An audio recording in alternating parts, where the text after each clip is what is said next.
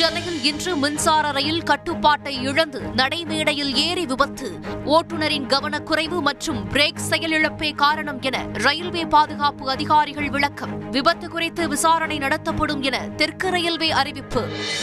தமிழ் இனத்தை சாதி மதங்களால் பிரிக்க சிலர் முயற்சிப்பதாக முதலமைச்சர் ஸ்டாலின் குற்றச்சாட்டு. சதிகளை தெரிந்து கொண்டு மக்கள் விழிப்பாக இருக்க வேண்டும் எனவும் வேண்டுகோள். சிஏஏ சட்டத்தை ஆதரித்தவர்கள் அதிமுகவினர் என இஃப்தார் நோன்பு நிகழ்ச்சியில் முதலமைச்சர் விமர்சனம். ஜம்மு காஷ்மீரில் இருபதாயிரம் கோடி ரூபாயில் வளர்ச்சி திட்டங்களை இன்று தொடங்கி வைத்தார். பிரதமர் மோடி காஷ்மீரின் வளர்ச்சிக்கான பணிகள் வேகமாக நடந்து வருவதாக பெருமிதம். கொரோனா தடுப்பு நடவடிக்கைகளை தீவிரப்படுத்துமாறு மாவட்ட நிர்வாகங்களுக்கு சுகாதாரத்துறை இன்று அறிவுறுத்தல். தமிழக மக்கள் நூறு சதவீதம் முகக்கவசம் அணிய வேண்டும் என அமைச்சர் மா. சுப்பிரமணியன் வேண்டுகோள்.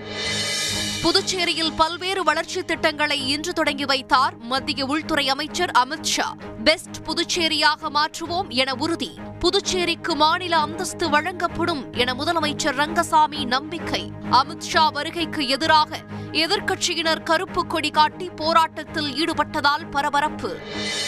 மூன்றாவது மாதத்தை எட்டியது. உக்ரைன் மீதான ரஷ்யாவின் போர். ஒளி இருளை வெல்லும்.